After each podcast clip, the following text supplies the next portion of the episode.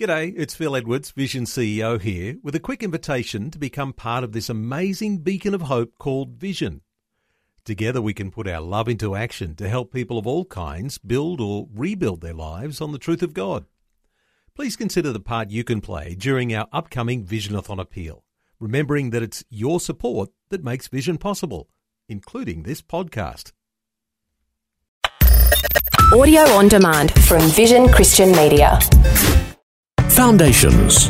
And you know what? You have to get to the point where you're saying, that's okay, God, you know best. Yeah. So Paul prayed three times, and in the end, he says, okay, I'm quite happy to continue with this thorn in the flesh because God will be honoured and glorified through it. Mm. Foundations. Understanding the Jewish foundations of our Christian faith. With Robbo Robinson and Mandy Warby. Been looking at the issue of whether or not repeating our prayers is a faith exercise or, in fact, a lack of faith, and whether or not there's a biblical example for us to follow. We were particularly looking at the life of Elijah Yeah. in the last program, and we're going to uh, continue uh, looking at this question about repeating ourselves in this program. Elijah repeated himself, or he repeated his prayer seven times when praying for the breaking of drought. He prayed three times when praying for uh, the life to return to the son of uh, the widow of Zarephath.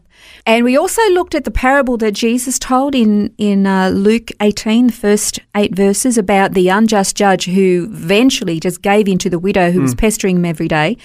And how Jesus said that, you know, God is righteous, not like the unjust judge who did the right thing eventually, but God is a righteous judge who hmm. will act on behalf of his children.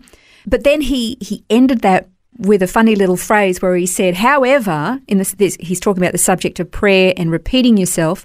However, when the Son of Man comes, will he find faith on the earth? And we're going to answer that question. But it, you can't really have this conversation about prayer and how we should pray without talking about the Apostle Paul. Paul was a Pharisee of Pharisees. He was incredibly zealous for his religion. And he was, um, before his conversion, he really thought that the, uh, what he thought was a cult or a sect of Christianity was a threat to, to Judaism. And that's why he was so zealous in going after Christians. Then, of course, he has his conversion and he is just as zealous, but for the cause of the gospel. Yeah. And um, Paul, more than anybody, understood the importance of prayer again because he has this Jewish foundation. He was so learned in the ways of Judaism and the scriptures. And this is how Paul described uh, prayer. It's in, from 1 Thessalonians 5 16 to 18. He says, Rejoice always, pray without ceasing. In everything, give thanks, for this is God's will for you in Christ Jesus, which is fantastic. But have you ever tried to pray without ceasing and not repeat yourself? Yeah, that'd be a, a lot of.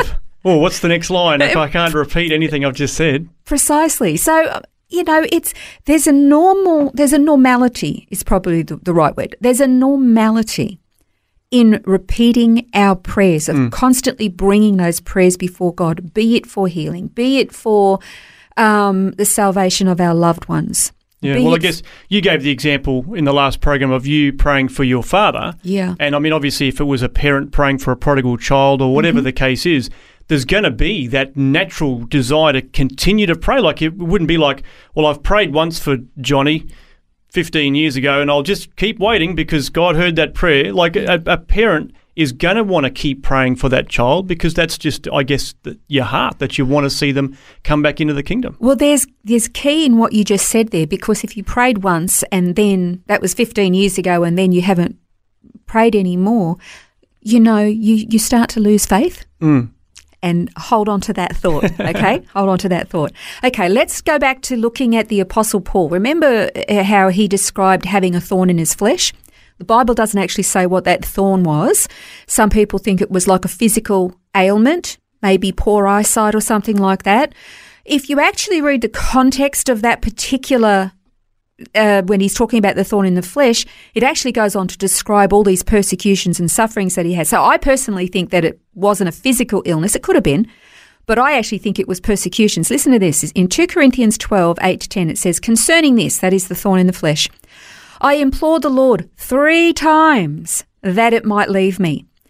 And he said to me, My grace is sufficient for you, for power is perfected in weakness. So most gladly, therefore, I would rather boast about my weaknesses, so that the power of Christ may dwell in me. Therefore, I'm well content with weaknesses, with insults, with distresses, with persecutions, with difficulties, for Christ's sake, for when I'm weak, then I'm strong. Okay, so Paul was used to repeating his prayers. Mm, yeah. And yet, it, at the and you would automatically think God doesn't want His children to go through all of those Yeah, terrible right. things. Yeah. And yet, while praying for God to deliver him from these things, God's response was, No, no, no, no. Because I'm going to actually, in your individual life, I am actually going to present myself as God, as being your strength, in spite of the fact Yeah. that you're actually really weak. I'm going to prove who I That's am right. through your weaknesses. Well, God is glorified in that, isn't He? He As is. opposed to you suddenly becoming Superman and God gets pushed to the back because we don't need it anymore. Precisely. I mean, what did Jesus say to Peter after the resurrection when he questioned him about?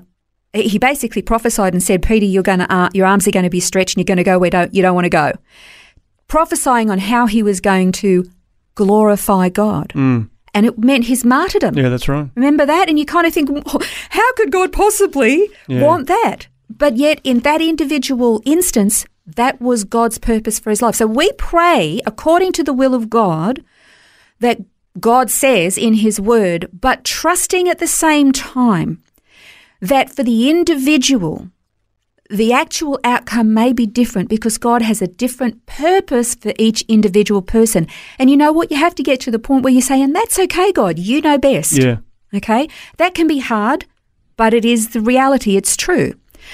So Paul prayed three times, and in the end, he says, Okay, I'm quite happy to continue with this thorn in the flesh because God, you'll be honoured and glorified through it. Mm. Paul was remarkable because I don't know that I would be that. I don't know that I would be there yet. So, okay, let's go back to Luke chapter 18, where Jesus talked about the unjust judge giving that pesky, pesky widow what she wanted.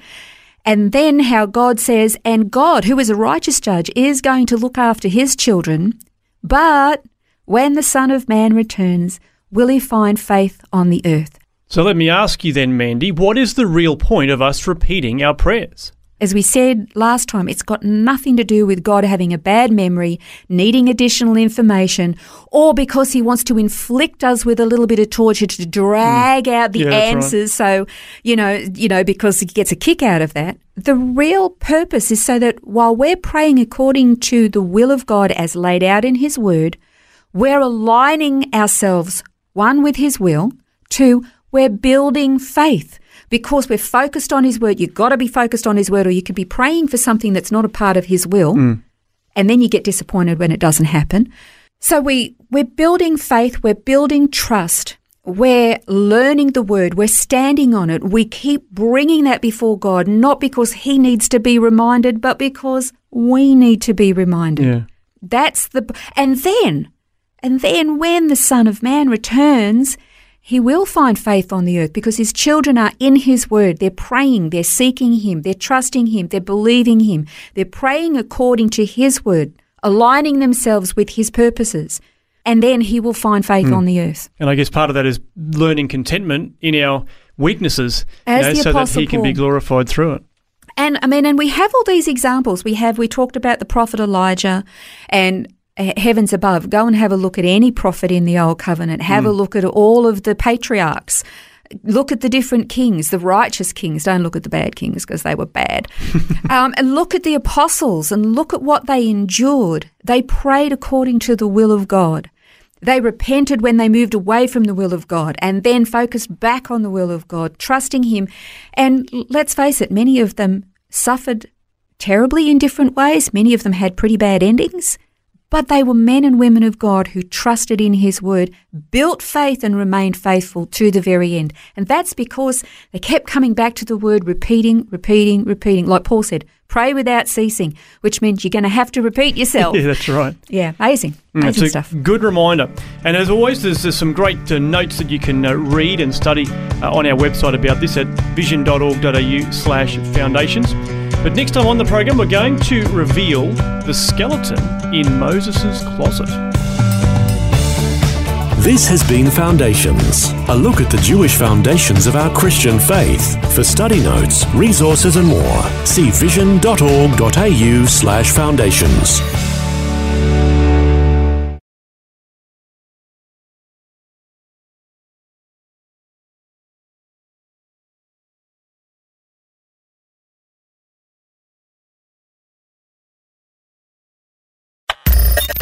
Thanks for taking time to listen to this audio on demand from Vision Christian Media. To find out more about us, go to vision.org.au.